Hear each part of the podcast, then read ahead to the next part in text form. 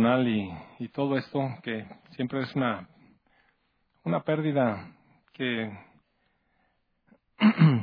pues, tenemos gozo en el Señor, porque yo no tengo duda de la salvación de Pablo.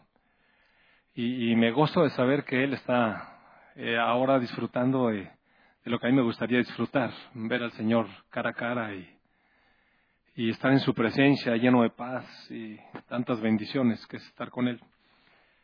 Pero para los que nos quedamos aquí siempre, siempre es una pérdida, ¿no? Entonces, eh, estuvimos con Mina, agradezco mucho a las personas que pudieron darse cita en esta despedida, apoyar a la familia y todo.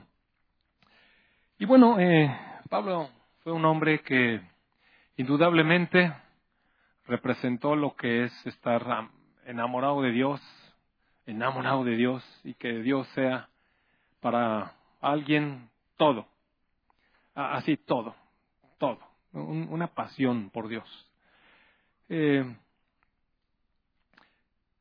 era un hombre tan afirmado en sus convicciones, tan afirmado en sus convicciones y en su manera de, ver las cosas que eventualmente cuando él sentía que Dios le mostraba algo de, determinada manera, a veces eh, costaba trabajo que lo viera de otra manera y, pues a veces llegamos a tener fricciones y a algunos de ustedes les tocó ver alguna ocasión quizás fricciones entre Pablo y yo. Eh, la verdad es que en su velorio dije que la amistad de nosotros era sobrenatural y así es. Porque poner a dos tipos y así, mire, juntos apenas Dios. Eh, entonces, eh, eventualmente, eventualmente, quizá le parecía que, era muy inflexible, pero la verdad es que era un hombre muy tierno. Quienes lo conocimos como amigo cercanamente, era un hombre muy tierno. Yo pude ver en Pablo la ternura que tenía para con su esposa. Era un esposo tierno, dulce, suave, muy suave con Mina. Y me, eso me modeló a mí. Y también con sus hijos fue un hombre tierno con sus hijos y consiguió el amor de sus hijos. Entonces, bueno, eh, quería solamente anunciarles que Pablo no estará más con nosotros aquí en la tierra, está con el Señor en los cielos. Y también quiero comentar que Pablo era un pilar muy importante en la congregación. Quizás no formaba parte del grupo de consejo, aunque siempre tomé su consejo y era a lo mejor no tan visto acá en el frente, pero sabe que hay personas que atrás, no haciendo mucho ruido ni mucho protagonismo, eh, una cosa sí sé de Pablo y es que oraba con Mina por nuestra familia todos los días, todos los días, todos los días. Y eso es un gran respaldo más, y la, eso sí lamento mucho este, porque yo sé que él oraba por mí, por mis hijos, en particular por Jaime, todos los días, todos los días, todos los días. Y bueno, pues que el Señor ponga estos guerreros detrás de, detrás de todo lo que es la iglesia, porque se necesita gente que esté orando, mire, calladamente, pero la guerra espiritual, pues aquí está y es una realidad. Que el Señor levante a otros como Pablo. Bien, vamos a orar para empezar el servicio hoy. Amado Padre, te doy tantas gracias por tu amor. Eh, esta oportunidad que nos das de percibirte, Señor, en medio de la alabanza, cuando levantamos nuestro corazón a adorarte, cuando ponemos nuestros ojos solamente en ti, Señor, para reconocer tu grandeza y para deleitarnos en tu presencia. Gracias, Padre. Qué, qué maravilloso que sanas nuestras heridas y, y nos llenas, Señor. Cubres toda nuestra necesidad. Gracias. Ahora, Señor, queremos disponer nuestro corazón a tu palabra, recibir lo que tú tienes para la iglesia, lo que tienes que hablarnos al corazón, Señor, a lo profundo de nuestro espíritu. Prepáranos, Padre. Prepáranos. En el nombre de tu Hijo Jesús. Amén. Bueno, amados hermanos, pues la semana pasada hablamos eh, bastante de la salvación. Escuché el disco, me pasé como 15 minutos, bien largo. Hoy me comprometo a no hacerlo tan largo. Eh, ¿Sabe que es muy importante que, que esto que estamos eh, escuchando lo tomemos realmente de parte de Dios, lo que Dios está hablando a la iglesia? Mire, la semana pasada hablábamos de la salvación y es que a veces no somos conscientes realmente de cómo vivimos nuestra vida cuando no estamos en el Señor. Mire, desde que nacemos empezamos a servir al reino de las tinieblas. Eh, se despierta en nuestro corazón una rebeldía, una desobediencia, un, un ser caprichudos, un ser vanidosos, ser egoístas, eh, ser necios. Mire, así vivimos. El proceso de educación medio nos quita lo salvaje, pero la verdad es que así, así caminamos con todo para acá, todo para acá, con un egoísmo, con ambición, con orgullo, con jactancias necias. Y eh, poco a poco, a medida que vamos creciendo, se despierta en nosotros otras, eh, digamos, otras, eh, otros impulsos que son del reino de las tinieblas y cada vez más malignos. Empezamos a entrar en lo que es impureza sexual y, y tantas cosas. Gracias al Señor Jesucristo que trajo la palabra del reino, mire. Nosotros, la verdad es que servíamos al reino de las tinieblas. Servíamos al reino de las tinieblas. Y cuando Jesús viene a la tierra para mostrarnos el reino de Dios, mostrarnos la luz y hacer todo el trabajo por nosotros para que pudiéramos caminar en ese reino de luz, dándonos su vida, limpiando nuestra vida con su sangre, hablándonos su palabra de verdad, mostrándonos el camino. Qué hermoso hemos cantado hoy estas, estos cantos que hablan de todo eso. Vamos a ir al Evangelio de Lucas, capítulo 8, para ver una continuidad acerca de lo que vimos la vez pasada. Decíamos que la salvación es por fe. Estamos perdidos, ciertamente, reconocemos que estamos perdidos, viene Jesús, nos damos cuenta de que Él es el Salvador, el enviado por Dios, le entregamos nuestra vida, abrimos nuestro corazón, le decimos, eres bienvenido, te necesito. Y ese primer acto de fe, ese acto de fe nos salva, mire. Ese acto de fe nos salva, porque cuando nosotros de todo nuestro corazón le abrimos nuestro ser al Señor Jesús y le decimos, ven a mi vida, te entrego mi vida. Dios se toma las cosas en serio. Y es fiel a su palabra y Él entra a nuestra vida y habita en nosotros a través del Espíritu Santo que pone en nosotros. Voy a leer un poco en el Evangelio de Lucas, ¿qué es lo que pasa después de que llega la palabra a nuestra vida? Mire, primero le voy a dar un antecedente. En el capítulo 8, verso 1 dice, aconteció después que Jesús iba por todas las ciudades y aldeas, predicando y anunciando el Evangelio del reino de Dios y los discípulos con él. El Señor Jesucristo vino a la tierra a predicar el Evangelio del reino de Dios, las buenas nuevas a la gente de que el reino de las tinieblas en el que vivíamos y al cual servíamos iba a tener un final y ahora había una bienvenida a aquellos que quisieran aceptarlo al reino de los cielos, al reino de Dios. El Señor Jesús vino a hacer eso. Dice, y algunas mujeres que habían sido sanadas de espíritus malos y de enfermedades, porque el reino de las tinieblas solamente trae eso, la presencia del enemigo en nuestras vidas y nos enferma. entonces había una que se llama María de eh, Magdalena, de la que habían salido siete demonios, y la predicación del Señor Jesucristo acerca del reino de los cielos fue liberación. Ahora tenemos libertad en él. Y también estaba entre las mujeres Juana, mujer de Chuza, que era intendente Herodes, y Susana, y otras muchas mujeres, y le servían de sus bienes. Y juntándose una gran multitud, y los de cada ciudad venían a él, y les dijo por parábola. Entonces el Señor Jesús estaba ahí caminando por las ciudades, proclamando el reino de los cielos, y la gente se acercaba, desde luego, para ser sanada, para ser liberada, para escucharlo, para tener luz, y entonces él les declaró una parábola y dijo, el sembrador salió a sembrar su semilla. Y mientras sembraba, una parte cayó junto al camino y fue hollada. Esta palabra hollada, que no usamos nosotros tanto en nuestro vocabulario diario, la busqué en el diccionario y significa, hollar significa pisotear, pero pisotear con desprecio, así como cuando algo pisa algo que, está sucio, como cuando uno pisa una cucaracha y la quiere destruir, o, no le importa, que, realmente lo ve con menosprecio, hollar. Dice que la palabra que sembró el sembrador cayó en parte junto al camino y, y fue hollada y las aves del cielo la comieron. Otra parte cayó sobre la piedra y cuando nació se secó y se secó porque no tenía humedad.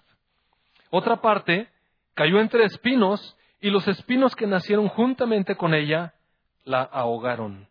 Y otra parte cayó en buena tierra y nació y llevó fruto a ciento por uno. Hablando estas cosas decía gran voz, el que tiene oídos para oír, oiga. Mire, si nos platicara nada más esta parte de la parábola, ¿cuántos de nosotros podríamos realmente comprender esas palabras? Eh, yo le doy tantas gracias a Dios porque está la continuación. Y porque Jesús le aclaró a sus discípulos y para todos aquellos que quieren ser discípulos y quieren entender realmente la palabra de Dios. Entonces sus discípulos le preguntaron y le dijeron, ¿qué significa esta parábola? Miren, ni de ellos, estando cerca de Jesús, estaban comprendiendo.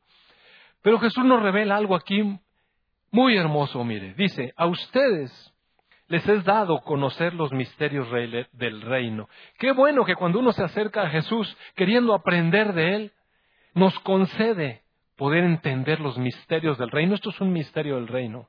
Pero ahora se nos concede, se nos concede como a ellos, ahora quedó escrito para que nosotros podamos comprender. Dice, a otros por parábolas, para que viendo no vean y oyendo no entiendan. Esta es pues la parábola. La semilla, la semilla es la palabra de Dios. Mire, la palabra de Dios que uno escucha es la semilla que Dios siembra. Pero también sabemos quién es la palabra de Dios. ¿Quién es la palabra de Dios? La palabra de Dios no nada más son dichos, no nada más son letras. La palabra de Dios es una persona. Es a través de lo cual Dios hizo todo lo creado. Dice que a través de la palabra, Él dijo, sean y todo fue creado a través de la palabra, es decir, a través de Jesucristo, Señor nuestro, es que las cosas fueron creadas. Esta palabra, este Señor Jesús, que es una persona, es lo que fue sembrado. Dice, esta es la parábola, la semilla, lo que se siembra es la palabra de Dios, pero lo que se siembra es Cristo en el corazón de las personas. Eso es lo que, eso es el reino de Dios, mire. En medio de un mundo de tinieblas en el cual venimos, existe todavía la palabra de Dios. Y lo que se siembra en los corazones es a Jesucristo mismo, su persona, en el Espíritu. Dice, y las personas que se comparan aquí como de junto al camino, son personas que escuchan, pero que casi de inmediato viene el diablo y quita de su corazón la palabra para que no crean y se salven. Y conocemos a muchas personas así, mire, ¿a cuántas personas nos hemos acercado para hablarles del Señor Jesucristo y nos mandan a volar y dicen, no, no, no, no, gracias. O a veces nos escuchan con un poco de cortesía o de educación, porque hay personas educadas, y escuchan, pero realmente no reciben. Y nosotros estamos tratando de decirle, mira, es que la salvación es el Señor Jesucristo, y no reciben. Y en parte mucho de la culpa que tiene el que no se reciba la palabra es la competencia con otras religiones. Porque el hombre necesita una relación con Dios, mire. Todas las personas necesitan una relación con Dios. Esa es la gran diferencia entre los animales y las personas. El ser humano necesita de una relación con Dios. Por eso en todas las culturas, por más primitivas, por más lejanas, por más olvidadas que estén, siempre hay una, un ritual religioso porque el hombre necesita ir a Dios. Pero cuando uno va y le presenta, es que mira, la, verdadera manera de acercarse a Dios es Cristo. Las religiones estorban mucho, mire, estorban mucho. Y entonces la gente dice, no, gracias, yo ya tengo, ya, gracias, ya tengo, gracias. La cuestión está en que la gente no le abre el corazón al Señor Jesucristo. Y cuando no se abre el corazón al Señor Jesucristo, amados, estamos condenados a seguir viviendo como estábamos viviendo, apartados de Dios, sin luz, entenebrecido el entendimiento. ¿Y a dónde vamos a terminar? El Señor Jesús nos, aclara, nos, nos habló abundantemente. ¿Cuál es el final de aquellos que le rechazan? Aquellos que rechazan la salvación de Dios, aquellos que rechazan abrir su corazón al Señor Jesucristo y no creen y no se salvan. El Señor Jesucristo no vino a condenar al mundo, vino a salvar al mundo. Pero esta es la condenación, que los hombres no creyeron. O sea, Dios no condena, nosotros nos condenamos por incredulidad, mire. Y así hay muchas personas. Desafortunadamente, como aquí dice la palabra, aquel que menosprecia la palabra, aquel que la pisa, está influido por el diablo para no creer y no salvarse. Y le quiero decir que hay un mundo de diferencia. Mire, yo he asistido a diversos funerales por razón de que, bueno, la función que tengo aquí. Y también, bueno, como médico me ha tocado ver muchos, muchos finales de vidas. Y yo he visto con mis ojos cómo es el final de las familias que tienen a Cristo en su corazón. Como si hay un dolor, y si hay una aflicción por su, por su familiar enfermo que parte, pero también hay una paz y un descanso y una fe y una esperanza de aquellos que creen firmemente en Cristo Jesús. Y cuando saben que su familiar era creyente, mire, queda una paz increíble, porque uno sabe que va a disfrutar ahora esa persona, lo vio sufrir, lo vio llorar. Uno sufrió por él, pero ahora sabe que está en la presencia de Dios. Y la diferencia es enorme. Tanto cuando están en el hospital, allí, cuando están entregando, cuando lo he visto como doctor como cuando estoy en un funeral de una persona que creía y su familia sabía que creía. Mira, hay mucha paz. Pero he visto la aflicción y la falta de consuelo de las personas y de las familias que no creyeron. Es, no hay manera de consolar a esa gente. No hay manera. Ni de explicarles nada, ni no hay nada que decirles. Y, es horrible, la verdad, yo le quiero decir, es horrible tenerse que parar enfrente de un funeral a dar una, un mensaje. ¿Qué va uno a decir? Eh, de, la verdad es un compromiso que no me agrada. Porque ¿qué voy a decir? ¿Mentiras para que se sientan bien? No, mire.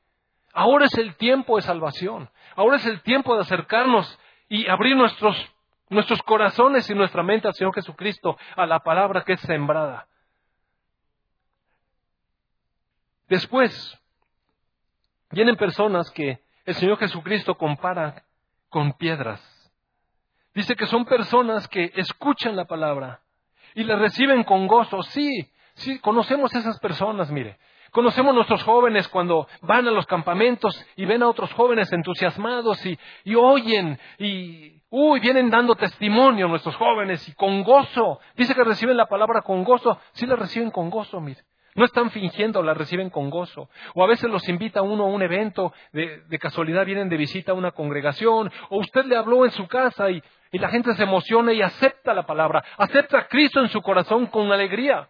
Dice, sí, sí quiero eso que tú tienes, porque lo ven a usted o a mí o a cualquier hijo de Dios, verdadero hijo de Dios, lo ven lleno de gozo en su corazón, de paz, lo ven vivir de manera diferente como ellos viven.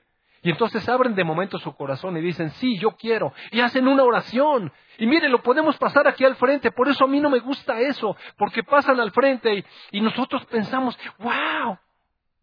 Sí, es verdad. Abren su corazón con gozo. Sí, sí, pero no tienen raíces.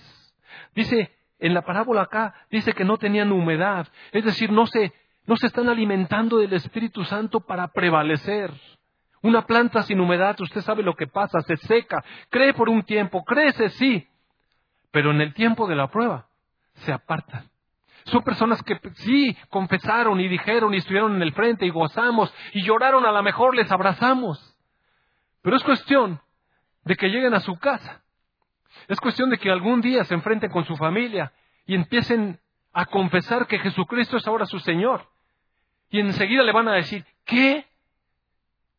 ya te lavaron el cerebro, ya te van a quitar tu dinero, ya no sé qué, ya, eres fanático. Mire, yo lo viví con mi papá. Me dijeron cualquier cantidad de cosas. Lo primero que me dijo mi mamá cuando le di la noticia de que yo era salvo y estaba lleno de alegría y de gozo, lo primero que oí fue que mi mamá me dijo, te perdí un hijo. ¿Cómo le? No, de verdad. Mire, me pegó eso. ¿Cómo que perdí un hijo? Pero estuvo una ruptura de naturalezas. Si ella no me consideraba su hijo porque soy de Cristo, entonces ¿qué naturaleza queda? Me, me sacudió. Y claro que me angustia porque entonces ¿dónde están mis padres? ¿Cuál es la naturaleza que tienen? ¿Por qué consideran una pérdida, una fractura cuando yo abrí mi corazón al Señor Jesucristo? Si antes de eso yo estaba viviendo una vida de un inicuo, una vida de perdición, una vida de egoísmo, una vida de infidelidad. Porque ahora que me entrego a Cristo y, tengo el gozo de la salvación y he decidido cambiar, ¿por qué se entristece mi familia? La verdad yo no comprendía eso, mire. Y después empiezan las echadas y no sé qué, y el aleluyo, y el fanático. Mi papá todo el tiempo me estaba diciendo que era un fanático, que dejé de ser un hombre pensador libre, y quién sabe qué tanta cosa. Algunos aguantamos, otros no aguantan. Mire. Empieza el señalamiento, no lo quieren a uno. Me acuerdo una ocasión que era Navidad y yo quería orar, porque Navidad es, estamos festejando que Jesucristo vino a la tierra. Y yo quería orar y darle gracias y enseñar a mi familia para qué sirve la Navidad. Y bueno, me toleraron esta Navidad. Pero a la otra Navidad me dijeron, bueno, mejor, vamos, este, ¿por qué no mejor así hacemos la fiesta como la hacíamos antes, verdad? Porque como que se echaba a perder así. Ya están aquí los santurrones. Y los chistes majaderos ya no caben. Les agüita uno toda la fiesta. Y si van a abrir todo su montón de botellas, pues es incómodo. Y todo el mundo está incómodo. Entonces empieza la presión y eventualmente hay gente que, que cae. Porque empieza el tiempo de la prueba. Empiezan las presiones, lo empiezan uno a sacar de la jugada, los amigos ya no quieren jalar con uno, etc. Y eventualmente, para los jóvenes esta, esta parte es difícil. Porque después de que proclamaron el nombre del Señor Jesucristo, ya sea en un congreso, ya sea aquí, donde quiera que sea, pero tienen que regresar a, su mundo de jóvenes, en donde, no sé, hay que hacer cosas. Hay que fumar, hay que decir majaderías, hay que contar chistes groseros, hay que ser el mejor en esto y en aquello, y en lo que sea. Y se empieza uno a sentir un poco aislado. Los amigos ya no se pueden compartir las mismas cosas. Y empiezan a probarlo a uno y a rechazarlo. Entonces algunos no aguantan. Viene el tiempo de la prueba y se apartan. ¿Se apartan de qué? De Cristo, mire. ¿De qué se apartan? De haber creído en Cristo. De haber creído que necesitaban un Salvador porque vivían en un mundo de tinieblas. De eso se apartan. De eso. Es decir, se vuelve a la perdición. Con tal de ser parte de las tinieblas. Y la que cayó entre espinos son personas que escuchan, pero cuando se van, se ahoga la palabra, son ahogados por los afanes y por las riquezas y los placeres de la vida y no llevan fruto. Es decir, a veces venimos acá un domingo y estamos acostumbrados al mensaje dominical. Sí, estamos acostumbrados y somos más o menos cristianos fieles. Pero cuando nos vamos de aquí, empiezan los afanes y los problemas. Oigan, la situación está muy complicada un montón de noticias de que ya levantaron a quién, ya le pidieron cuota a no sé quién, no sé qué, mataron a no sé dónde, y oye, que en la mañana, que en la noche, no salgas por aquí, no salgas por allá, teléfono, y más mensajes, y uno empieza a estar preocupado y a, estar afanado, más el problema económico que vivimos. No alcanza el dinero para nada. Y los problemas que todo está subiendo. Y si la gasolina sube o baja o yo no sé qué, todos los precios de todo se mueven. Y uno se aflige en el corazón y no me diga que no. Porque empieza el afán. Porque es parte de la naturaleza humana, mire. Afanarse, la inseguridad genera afán. Porque queremos cosas. Porque queremos cosas. Y eventualmente tenemos la posibilidad de llenarnos de ese Cristo que, que está por crecer. Que, que, si se alimenta y que si se, que si se riega, el conocimiento del Señor Jesucristo va creciendo en nosotros y nos fortalece y nos anima y nos sigue manteniendo con gozo en medio de las circunstancias y de los problemas. Pero eventualmente el afán, el afán ahoga la fe. El afán ahoga la fe. Y mire, no solamente cuando uno no tiene, también lo otro. Cuando uno tiene las riquezas y que no se vaya a perder esto y no se vaya a perder aquello y cómo seguir haciendo más inversión. Y las cosas que se pueden comprar con las riquezas. Los placeres de la vida. Y uno está buscando dónde invertir sus placeres. No sé, le invitan a uno a Las Vegas y cosas así.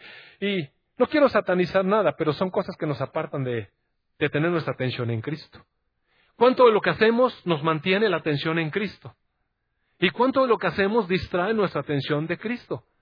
Nada más piense eso. No le ponga nombre. Nada más piense eso. ¿Cuánto de lo que nosotros hacemos nos mantiene la atención en Cristo? ¿Y cuánto de lo que hacemos distrae nuestra atención de Cristo? Ahora, es verdad, mire, que tenemos que salir a trabajar. ¿Sabe que por ahí he escuchado? Y el otro día alguien me volvió a preguntar, es que si usáramos más de nuestro cerebro, eh, porque solamente usamos el 10%, ¿usted ha oído eso? ¿Usted ha oído ese rollo? De que nada más se usa el 10% del cerebro. Pero si usáramos más de nuestro cerebro, casi levitaríamos y nos desplazaríamos como el Concorde. Mire, déjeme decirle, algunos sí no usan su cerebro, la mera verdad. Sí, algunos dicen, oye, ¿por qué no le conectas ahí el switch? Sí, a veces no usamos. Pero le quiero decir que su cerebro está funcionando mucho, mire. Si usted se mueve aquí y está platicando, una parte de su cerebro está controlando el movimiento motriz de las piernas, de los brazos, el equilibrio, el oído. Usted sabe que todo eso funciona, ¿verdad? Y está escuchando también otras cosas mientras estoy hablando. Ya sé que alguien tosió por allá, ya sé que alguien se paró por allá, ya sé que el otro está roncando por allá. O sea, hay una serie de información y mi cerebro está procesando todo simultáneamente, todo. Mi corazón sigue latiendo, yo sigo respirando, ¿sabe? La acidez de mi sangre se tiene que mantener y todas esas cosas es información al cerebro. Y todo, todo eso está funcionando. Su cerebro está funcionando, mire. No crea que nada más pone el 5% de su cerebro cuando usted está sentado ahí oyendo. Todo su cerebro está funcionando, todo. Sigue funcionando. Así es que eso es un cuento, mire. Hay una parte del pensamiento y de la atención que sí están hechos para eso. Pero todo lo demás se usa. Todo se usa, ¿sabe? Para, mientras usted ya vino aquí y se aventó unos tacones de barbacoa, déjeme decirle que mucho de su cerebro está organizando todas las, todos las hormonas que se necesitan para digerir eso. Y usted está aquí, sentado. Pero acá adentro está trabajando muchas cosas. ¿Y sabe qué? Salieron de aquí, mire. Entonces nuestro cerebro está trabajando. Y la tiroides está funcionando. Y la hipófisis está funcionando. Y su riñón sigue preparando orina. Y si tomó demasiado café al rato va a ir allá, mire. Todo esto sabe por qué es. Porque está funcionando su cerebro. De pronto hay una señal que le dice, párate, párate, ahorita, ya. Entonces usted va. Entonces, ¿por qué estoy diciendo todo esto? Porque en realidad eh, necesitamos poner la parte que sí tenemos de atención en Cristo. Ah, ya me acordé. Es que decía yo que tenemos que trabajar. Entonces, cuando uno se va a trabajar, cuando uno se va a trabajar, uno se, uno se distrae. Ojalá que usted ponga atención en lo que tiene que hacer cuando está trabajando. Por ejemplo, si es carpintero y, no está poniendo atención, mire, le queda un dedo por apachurrar casi en los próximos segundos. Entonces tenemos que poner atención y, dependiendo de la actividad que tenga usted, si es mecánico o lo que quiera que haga, va a tener que poner su cerebro allí. Pero su espíritu puede seguir conectado con el Señor Jesús. Entonces, por eso la palabra dice orar sin cesar. Y uno puede buscar una relación genuina con Cristo, mire. Si uno busca de todo su corazón una relación genuina con Cristo, se encomienda en la mañana y le dice, Señor, que no pierda yo la comunión contigo en lo que viene. Y, Señor, déjame verte en todo. ¿Sabe una cosa? En todo lo que uno hace, uno puede seguir viendo al Señor moverse. En la manera en que la gente contesta, en la manera en que la gente se mueve, en la manera en que la gente lo trata uno, uno puede seguir teniendo la relación con el Señor Jesucristo en medio de su trabajo, en medio de circunstancias difíciles, adversas, si le contestaron bien horrible y usted está en la ventanilla tratando de ser amable. ¿Sabe qué? Mire, así como la gente se queja que a veces la gente de la ventanilla del otro lado es bien grosera, cuando uno va de gente y hay alguien del otro lado de la ventanilla está sentado, también uno es grosero. Yo, yo he escuchado en el hospital cuando las muchachas le dicen, ¿en qué le podemos servir? Es que mira, ahorita el doctor está ocupado, ahorita la paso. Para eso le pagamos y para eso me quitan a mí. Ah, mire, ella ni era la persona. Y, y uno a veces se desquita de su malestar con la persona que está allá. Entonces vamos a suponer que esa muchacha es cristiana y le empieza a vociferar uno de estos que en realidad, mire, es una persona que merece compasión. Porque es una persona que nosotros nos estamos dando cuenta que vive en el reino de las tinieblas, que no sabe a quién está sirviendo, que tiene una frustración tremenda, quizás a lo mejor sí le duele, pero no sabe cómo canalizar su problema y lo único que hace es gritar. Y nos grita a nosotros. A mí que estaba solamente sentado aquí tratando de servirle. ¿Y qué, qué necesitamos hacer? Pues amados, si usted es de Cristo, si realmente Cristo vive en usted, mire, le va a tener compasión, misericordia, amor, y va a tener paz, etcétera, etcétera. ¿Por qué? Porque dice aquí, la que cayó, ah, bueno, dice, estos afanes, estas cosas, los placeres de la vida, todo lo que nos distrae, impide que llevemos fruto. Pero hay otras personas sobre las cuales cae la semilla, es decir, cae Cristo en su corazón. Y el Señor los considera buena tierra. Y estas personas son los que con ese corazón bueno y recto retienen, mire, retiene, retiene. Dice que el sembrador salió a sembrar. ¿Y qué es lo que sembró el sembrador? ¿Quién es el sembrador? Dios, mire. Dios es el que siembra la semilla. ¿Y qué semilla es? Cristo. ¿Y quién es Cristo? Dios. Es la palabra, pero es Cristo y es Dios. Y uno, uno puede retener la palabra oída. Y cuando uno retiene la palabra oída, las personas dan fruto con perseverancia. Entonces, a lo que está llevando el Señor Jesucristo es a dos cosas. Él vino a traer el reino de los cielos. ¿Por qué? Porque era necesario rescatarnos de nuestra manera vana de vivir. Usted sabe que vivíamos de una manera vana de vivir. ¿Y sabe a dónde nos conducía esa manera vana de vivir? Gracias al Señor Jesucristo por la salvación. Gracias al Señor Jesucristo que extendió sus brazos y derramó su sangre para limpiar nuestra vida sucia, mire.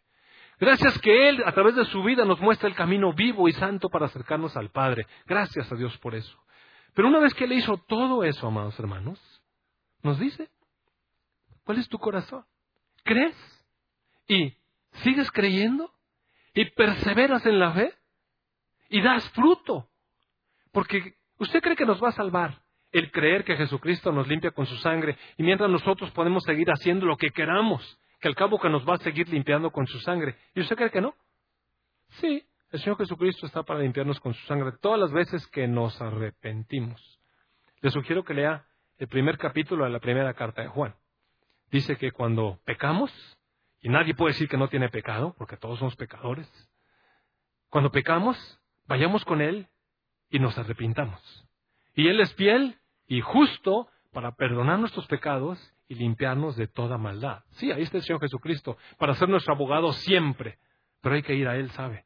Y hay que ir a Él con una actitud de arrepentimiento. Arrepentimiento significa he pensado como el mundo, como las tinieblas, como cuando tenía el corazón todo entenebrecido, pero ahora quiero pensar como tú, Señor. Quiero ver la vida como tú.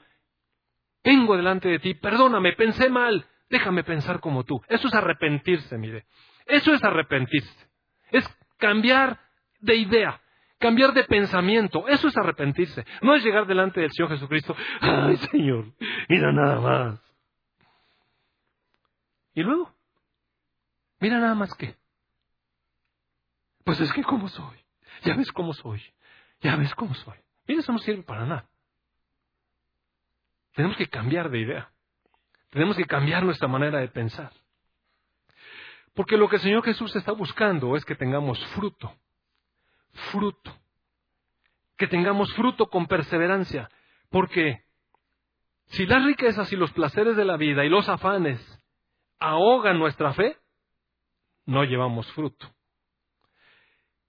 Y si nosotros no alimentamos la palabra en, nosotros con el Espíritu Santo, ¿sabe qué? Finalmente se seca. Por eso insistimos, usted tiene que ir a una iglesia en el lugar entre semana para participar, para aclarar sus dudas, para rellenar el tanque. Y, tiene que servir, porque sirviendo es como nos vamos con el Señor, nos alimentamos y viene el agua del Espíritu Santo y riega nuestra vida espiritual y Cristo va creciendo en nosotros porque si no, somos sin fruto. Y si solamente escuchamos y decimos, bueno, está bonito el mensajito, la verdad tienen buen sonido esos chavos, ¿eh? Tienen buen sonido. Mire, eso no va a salvar a nadie. O también podemos despreciar la palabra. En el Evangelio de Juan, capítulo 14, 15, mejor. Está, va a hablar el Señor Jesucristo de lo que es verdaderamente fruto, mire. ¿Qué es fruto? ¿Qué es lo que el Señor Jesucristo espera de nosotros? Dio su vida por nosotros. Trajo la luz a nuestra vida. Nos mostró el camino al Padre. Nos libertó. Todo eso lo acabamos de cantar. Sí, el Señor Jesucristo nos libertó, pero ¿para qué? ¿Para qué trajo luz y vida a nosotros? El Señor Jesús dice en el verso 1 del capítulo 15, Evangelio de San Juan, Yo soy la vid verdadera. Mire, es una planta. Mi padre es el labrador. ¿Recuerda usted quién sembró la semilla, verdad? El padre es el labrador. Él es la semilla, la que da esa planta. Todo pámpano que en mí no lleva fruto lo quitará. A veces cuando leemos estas versiones, como no sabemos usar las palabras, en nuestro lenguaje diario nadie usa la palabra pámpano, pero sí usamos la palabra rama. Entonces póngale rama. Si una rama no lleva fruto, se quitará y todo aquel que lleva fruto lo limpiará para que lleve más fruto. Ustedes ya están limpios por la palabra que les he hablado. Cuando nosotros abrimos el corazón a lo que el Señor nos está hablando y decimos, Señor Jesús, realmente estoy entendiendo que tú eres la palabra de vida. Con el solo hecho de prestarle atención a la palabra del Señor Jesucristo, mire, la palabra va limpiando nuestra vida, va limpiando nuestra vida. Entonces Él nos anima y nos dice, ahora permanezcan en mí y yo en ustedes. Porque así como una rama no puede llevar fruto por sí misma, si no, si no permanece en el árbol, usted sabe lo que pasa. Mire, el Señor Jesucristo hacía explicaciones bien sencillas. Si arrancamos la rama de un árbol, la rama se seca. Las ramas no producen fruto en sí mismas. Así que si ustedes no permanecen en el árbol, así tampoco van a producir fruto. Yo soy la vid, dice el verso 5. Ustedes son los pámpanos, las ramas. El que permanece en mí y yo en él, éste lleva mucho fruto.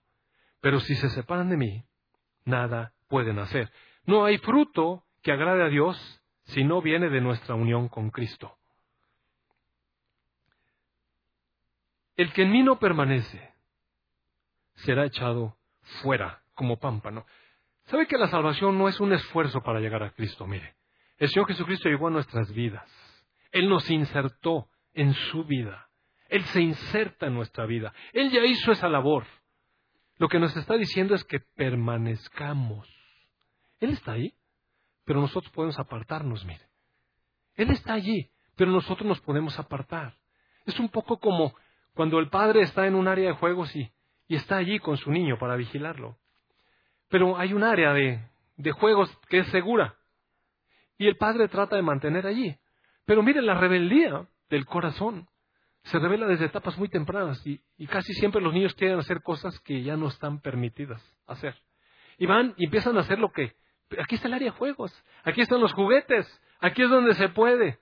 Yo tengo un área así en mi consultorio, mire. Ahí están los juguetes, ahí pueden estar, hay seguridad, no hay contactos, está divertido, es para eso. Pero ¿sabe qué hacen los niños? Después de un rato, empiezan a agarrar lo que no deben. Y entonces un día, hace ayer, antier, un chiquillo empezó a mover una puerta corrediza que tengo. La puerta no es juguete. ¿Sabe? O sea, tiene un propósito diferente y aparte es, es otra cosa, está reservado. Pero su papá estaba allí y lo dejó que nene hiciera lo que quisiera. Y le yo le dije al niño, no te vayas a Machu.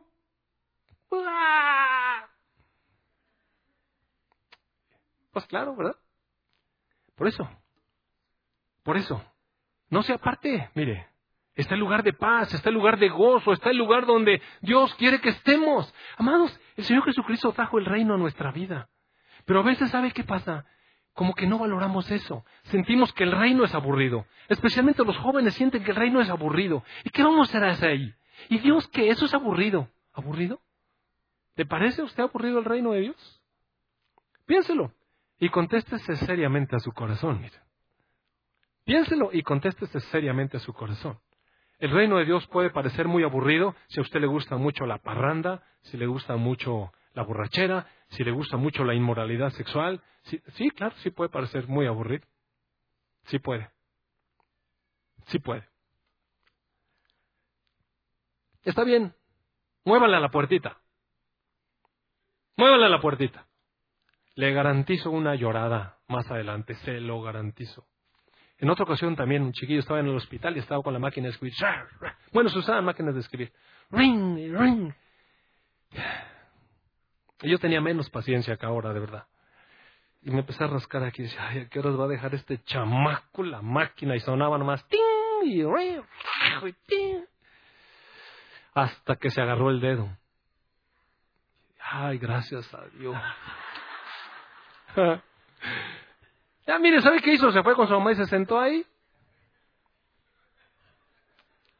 Gracias a Dios. Porque vuelven a donde debían haber estado, ¿sabe qué? Cuando nos achucamos el dedo con las cosas que andamos haciendo, nosotros somos adultos, mire, usted no va a estar jugando con la máquina de escribir del doctor enfrente de usted, ojalá, ¿verdad? Pero nosotros hacemos otras cosas y estamos también jugando, ¿sabe qué? Hasta que lloramos. Y cuando lloramos venimos con el Padre. Entonces sí venimos con el Padre. Por eso, hijo, pues, aquí es el lugar, mira. Tengo el reino puedes gozar de mi presencia. Pero ¿a cuánto nos gusta realmente gozar de la presencia de Dios? ¿A cuántos nos gusta gozar de la presencia de Dios? Piénselo, porque si no le gusta, usted necesita entregarle su corazón a Cristo, mire, aunque haya pasado tres veces al frente a declarar. Si a usted no le gusta disfrutar la presencia de Dios, piense dónde está. ¿Qué tipo de persona es? ¿Qué tipo de persona es? Y yo no le voy a juzgar, la palabra juzga. En esto se glorifica mi Padre. Verso 8. No, me salté, ¿verdad? Estaba en el 5.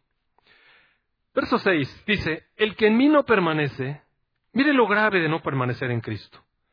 Si uno no quiere permanecer en Cristo, ¿y eso quién lo decide, amados hermanos? ¿Quién decide no permanecer en Cristo? A veces yo escucho personas que dicen, Señor, no te apartes de mí. Mire, amado hermano, Dios nunca se va a apartar de usted.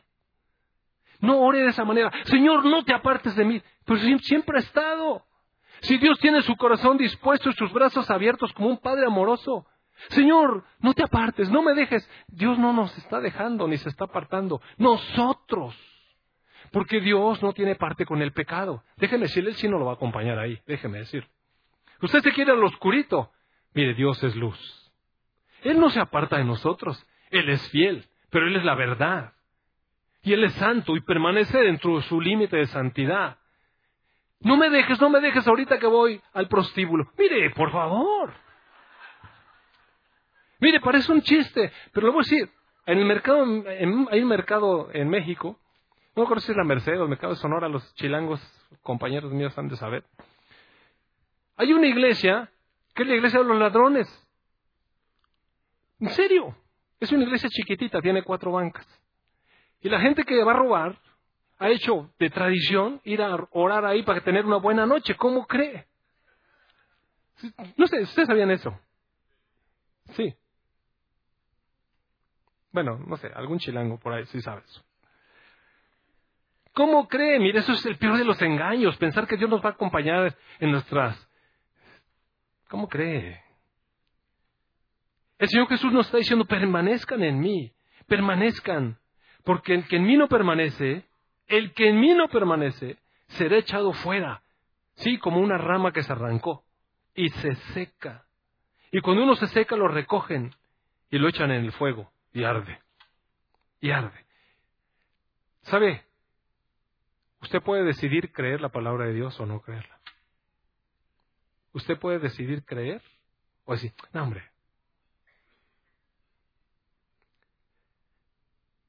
En esto se glorifica mi Padre, en que lleven mucho fruto y sean así mis discípulos. Así como el Padre me ha amado, así también yo les he amado. Permanezcan en mi amor. Si guardaren mis mandamientos, permanecerán en mi amor. Así como yo he guardado los mandamientos de mi Padre y permanezco en su amor. Más o menos de esto habla el boletín hoy. Un ejemplo que imitar. No, no, no. Es una vida que vivir. Si guardamos los mandamientos, permanecemos en el amor de Cristo. Nos gustaría mucho permanecer en Cristo, que no nos abandonara. Pues Él nos dice, ¿cómo? Mire, haz lo que te digo. Así como yo hago lo que me dice mi Padre, por eso estoy en su amor. Estas cosas les he hablado para que mi gozo esté en ustedes y para que su gozo sea cumplido. Una cosa es felicidad y otra cosa es gozo. El Señor Jesucristo nos ofreció gozo. Uno de los frutos del Espíritu es gozo. ¿Sabe qué? Hay una persona de la que quiero hablar hoy. Es un varón que está aquí en medio de nosotros en la congregación y conozco desde hace mucho tiempo cuando él estaba bien chavillo, era joven y ni se había casado. Después, no me acuerdo, creo que se asistía a su boda. Sí, creo que sí. Sí, se asistía a su boda, bonita boda. Y después pasó el tiempo y él se apartó. Afanes de la vida, placeres de la vida, no sé qué. Y sabe que estuvo por secarse. Solamente por la perseverancia de su esposa y de su familia que estuvieron orando, orando, orando, orando por él. Finalmente, un día, en la misericordia, el Señor Jesucristo vino y se reveló su vida y demostró cómo estaba caminando. Y este hombre despertó, mire, y se arrepintió. Es decir, cambió su manera de pensar de cómo estaba viviendo. Y cuando se entregó nuevamente al Señor Jesús, cuando realmente se dio cuenta de que lo que estaba viviendo era una falacia, decirnos cristianos, Ir a la iglesia de vez en cuando, mire, amados hermanos, eso es un engaño. Vivir a Cristo, permanecer en Cristo, dar fruto para Dios, eso es ser genuino. Pero cuando Dios le tuvo misericordia y lo tocó, desde que, desde que Él dio ese paso, y yo lo veo en las jornadas de oración, y tengo una amistad con Él que ha ido creciendo, y he platicado con Él, a veces, a veces desayuno con Él. ¿Sabe que tiene un gozo en su corazón. Un gozo en su corazón. Este hombre cada vez que habla se ve que, Cristo lo llena en todo. En su pensamiento, en su vida diaria, en, leer la palabra, en, en hablar con nosotros. Siempre la plática va otra vez al Señor Jesucristo y Él dice, es que Cristo es todo, es que Cristo es todo. Es que cuando estamos en el Señor Jesucristo, qué gozo. Mire, su situación realmente no cambió su economía, su situación no mejoró la seguridad de la ciudad, se puso peor. Pero sus relaciones familiares sí mejoraron. Su entorno de vida es otro actualmente. Y su relación con Cristo es ahora viva y genuina, mire. Yo lo veo. Es un hombre lleno del Señor Jesús. Todo lo que habla es el Señor Jesús, el Señor Jesús. Y a veces tratamos muchos temas, nos juntamos ahí, pues platicamos lo que sea. Pero de pronto la plática vuelve otra vez, sí, pero es que nuestro Señor Jesús es la verdadera causa de gozo. Claro, por supuesto, y eso edifica mi vida. Y le doy gracias a Dios por este varón. Gracias a Dios. Y también gracias a Dios por su familia que oró por él. Pero ahora sí glorifica al Padre. Ahora su vida es diferente. Ahora guarda los mandamientos. Ahora se goza en el Señor Jesucristo y su gozo está cumplido.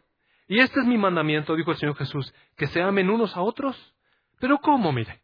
¿Cómo nos amamos unos a otros? Según nos va conviniendo, según vemos que está feo o guapo, según vemos que es agradable o no sé qué, si usa tal loción o no sé qué, si usa, o si le gusta lo mío o no.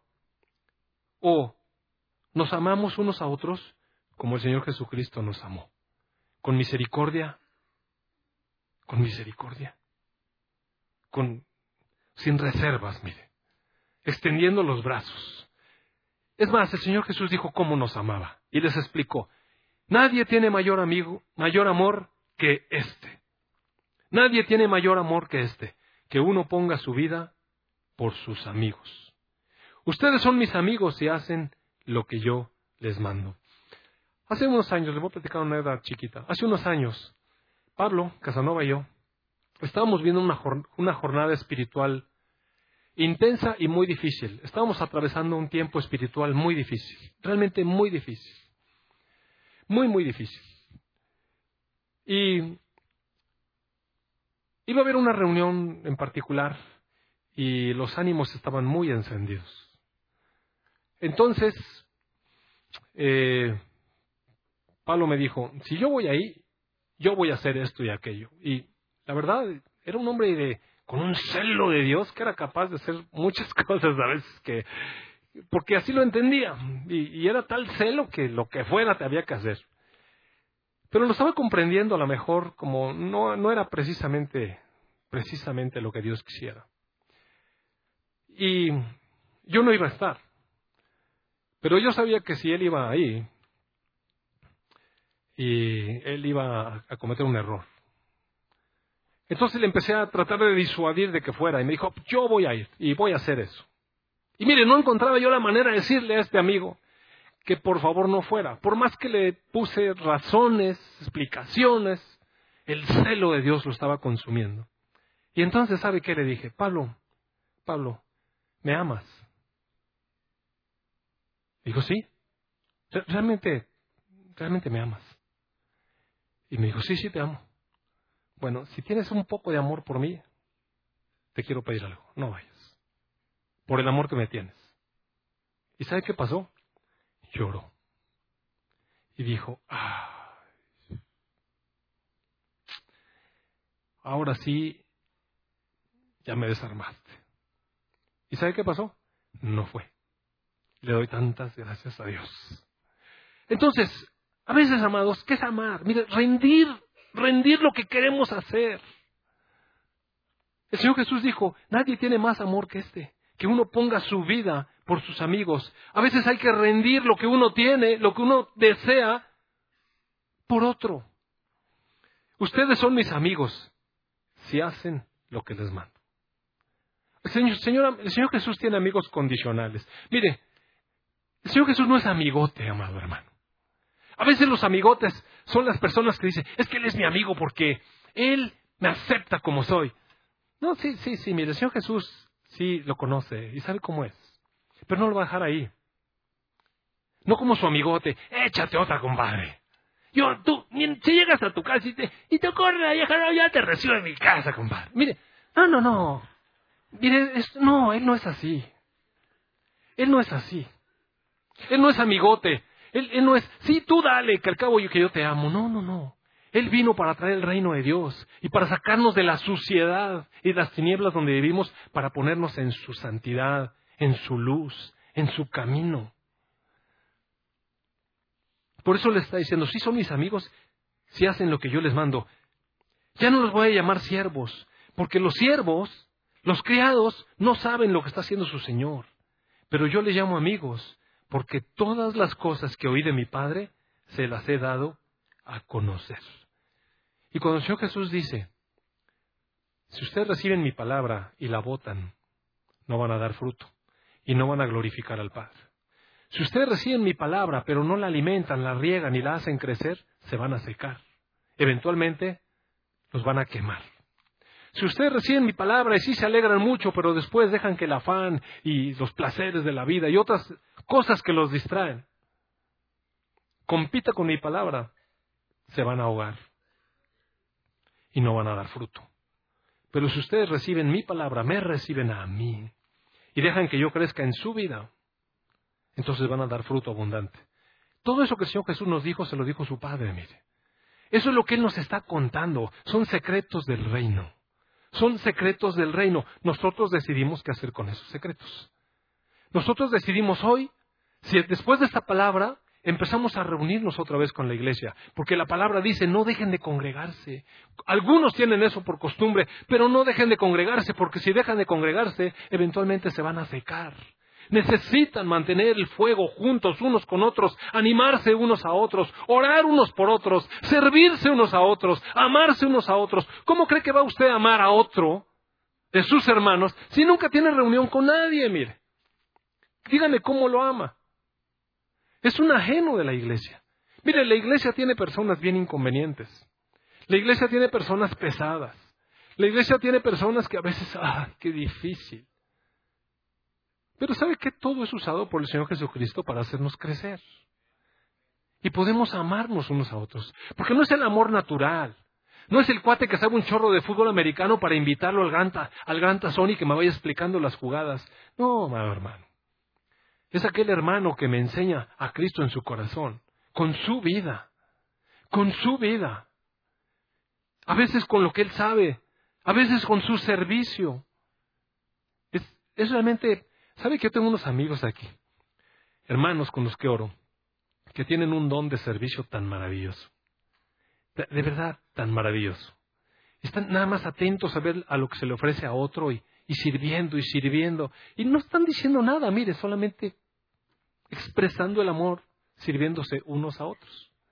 Otras personas a lo mejor no tienen mucho que decir, pero tienen una gran capacidad para escuchar.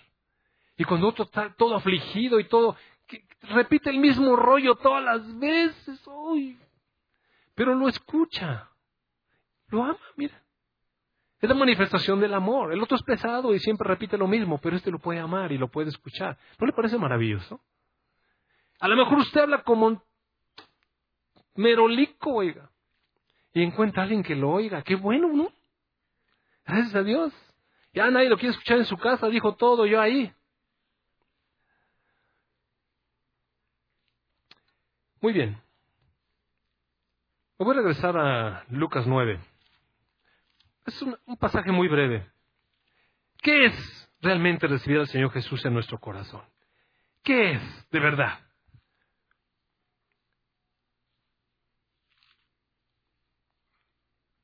Lucas 9. Ah, sí. El Señor Jesús les preguntó, a ver, ¿quién, quién dicen que soy? Él estaba orando, verso 18. Estaba orando aparte. Los discípulos estaban cerca. Y les dijo, ¿quién dice la gente que soy? Ellos le respondieron, unos dicen que eres Juan el Bautista, otros dicen que eres Elías, otro que eres algún profeta del antiguo, de, esos antiguos que ha resucitado. Y él les dijo, pero ustedes, ustedes. Y eso es algo, una pregunta de Jesús para cada uno de nosotros. No, no, tú, tú dime quién soy yo para ti. No qué dicen en la iglesia ahí en el frente, tú. ¿Qué dices? ¿Quién soy yo? Entonces, Pedro dijo, tú eres el Cristo de Dios. O sea, ese, ese Dios que vino a mí a salvarme. Entonces Él les mandó que, que no se lo dijera a nadie y se los encargó rigurosamente. No tengo tiempo para explicar por qué les encargó rigurosamente esto. Tomémoslo así. Y les dijo, es necesario que el Hijo del Hombre padezca muchas cosas. Es necesario que el Hijo del Hombre sea desechado por los ancianos, la gente que, de, que lo oyó. Es necesario que sea desechado de los principales sacerdotes y de los escribas, y es necesario que el Hijo del Hombre sea muerto y también que resucite al tercer día. Entonces les dijo a todos, si alguno quiere venir en pos de mí, sí, queremos, queremos a Cristo. Sí, abro mi corazón al Señor Jesucristo. Sí, paso al frente y digo, Señor Jesús, tú eres mi Salvador, quiero confesarte. Muy bien. Si usted quiere eso, tiene que saber esto. Si usted quiere venir en pos de Jesucristo, debe negarse a sí mismo. Debemos tomar nuestra cruz cada día y seguirlo. Porque si queremos salvar nuestra vida, y mire, salvar nuestra vida es querer salvar nuestro punto, amados hermanos. Cuando entramos en una situación, cuando queremos prevalecer en algo, cuando nosotros queremos que, se haga como nosotros queremos y decimos o pensamos, cada vez que nos afirmamos en nosotros, mire, nosotros prevalecemos. Esto es muy común en el matrimonio, ¿sabe?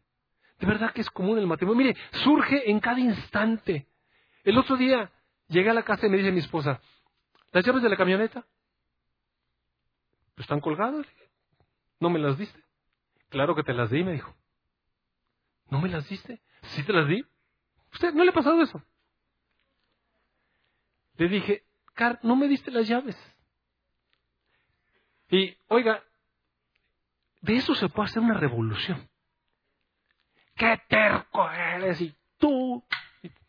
Mire, ¿qué importa? La verdad, ¿qué importa? ¿Sabe qué? ¿Qué importa? Si me las dio o no me las dio, no importa. Lo importante, ¿qué, qué, qué es lo que quiere la llave? Vamos a buscarla, ¿no? O sea, no se distancie. Lleguemos a, a lo que Dios quiere. ¿Qué es lo que Dios quiere en un matrimonio? Mire, ¿qué es lo que Dios quiere en un matrimonio? Que su reino se establezca. Que se haga su voluntad. ¿Y sabe cómo se establece la voluntad de Dios en un matrimonio? Cuando somos obedientes a su palabra. Cuando el hombre es tierno con su esposa, suave, agradable, dulce, la trata como coheredera de la gracia, la ama como Cristo amó la iglesia. A veces la señora, ¡ah! la iglesia es así, mire, la iglesia es así, pero el Señor Jesucristo dice que la ama, la desmancha, la limpia, la purifica, se la presenta a sí mismo sin mancha, sin arruga, sin cosa semejante, nos perdona, nos ama, da su vida por nosotros. En Efesios, ahí usted puede leer, Efesios 5 el hombre ame a su mujer como Cristo amó a la iglesia. ¿Y cómo es eso? Mire, es de llorar, es de extender los brazos, es de sacar sangre, mire. Varón. De verdad, es difícil. Es difícil. Pero así es. Y la mujer, ama a su marido, respételo como al Señor, Vea, señora, vea a su esposo como al Señor. Ya sé que no es el Señor, miren. No, diga, sí, pero el Señor, perdón, pues qué comparación. Pues claro, obvio. Mire, obvio, no es el Señor Jesucristo. Su marido no es el Señor Jesucristo. Pero las esposas deben amar a sus esposos y sujetarse a ellos como al Señor. Porque esto es el establecimiento del reino en un hogar. Y así está para todos, para los hijos, para los siervos, para el que ama, para el que es el dueño, para el que es el sirviente, para, para todos, para ambos, para siervos, para la sociedad. Es que es el reino de Dios, amados hermanos. Y solamente la cosa se endereza si nosotros lo asimilamos en nuestra casa, pero empieza aquí. Hay que rendir tantas cosas, ¿sabe? Hay que rendir tantas cosas. Para una mujer puede ser muy difícil sujetarse a un esposo, de veras. Difícil. Debe ser difícil. Y yo lo sé por experiencia, porque debe ser difícil para mi esposa. Yo le propuse que escribiera un libro. Escribe un libro. ¿Cómo vivir con un hombre difícil? Mire, sería un éxito de librería. ¿No quiere escribir? Muy bien. ¿De qué le sirve? ¿De qué le aprovecha al hombre si gana, pero se destruye o se pierde a sí mismo? Mire, es simple. ¿De qué no va a servir haber ganado la discusión? Además, más pregúntese, ¿de qué le sirve haber ganado la discusión de quién tenía la llave? ¿De, ¿De, qué nos sirve? A veces yo reflexiono y digo, bueno, ¿para qué peleé media hora esa mensada? Prevalecí. Finalmente le demostré a mi esposa que yo tenía razón. Ella la tenía dentro de su bolsa. ¿Y luego? ¿Qué? ¿Qué gané? Nada, mire.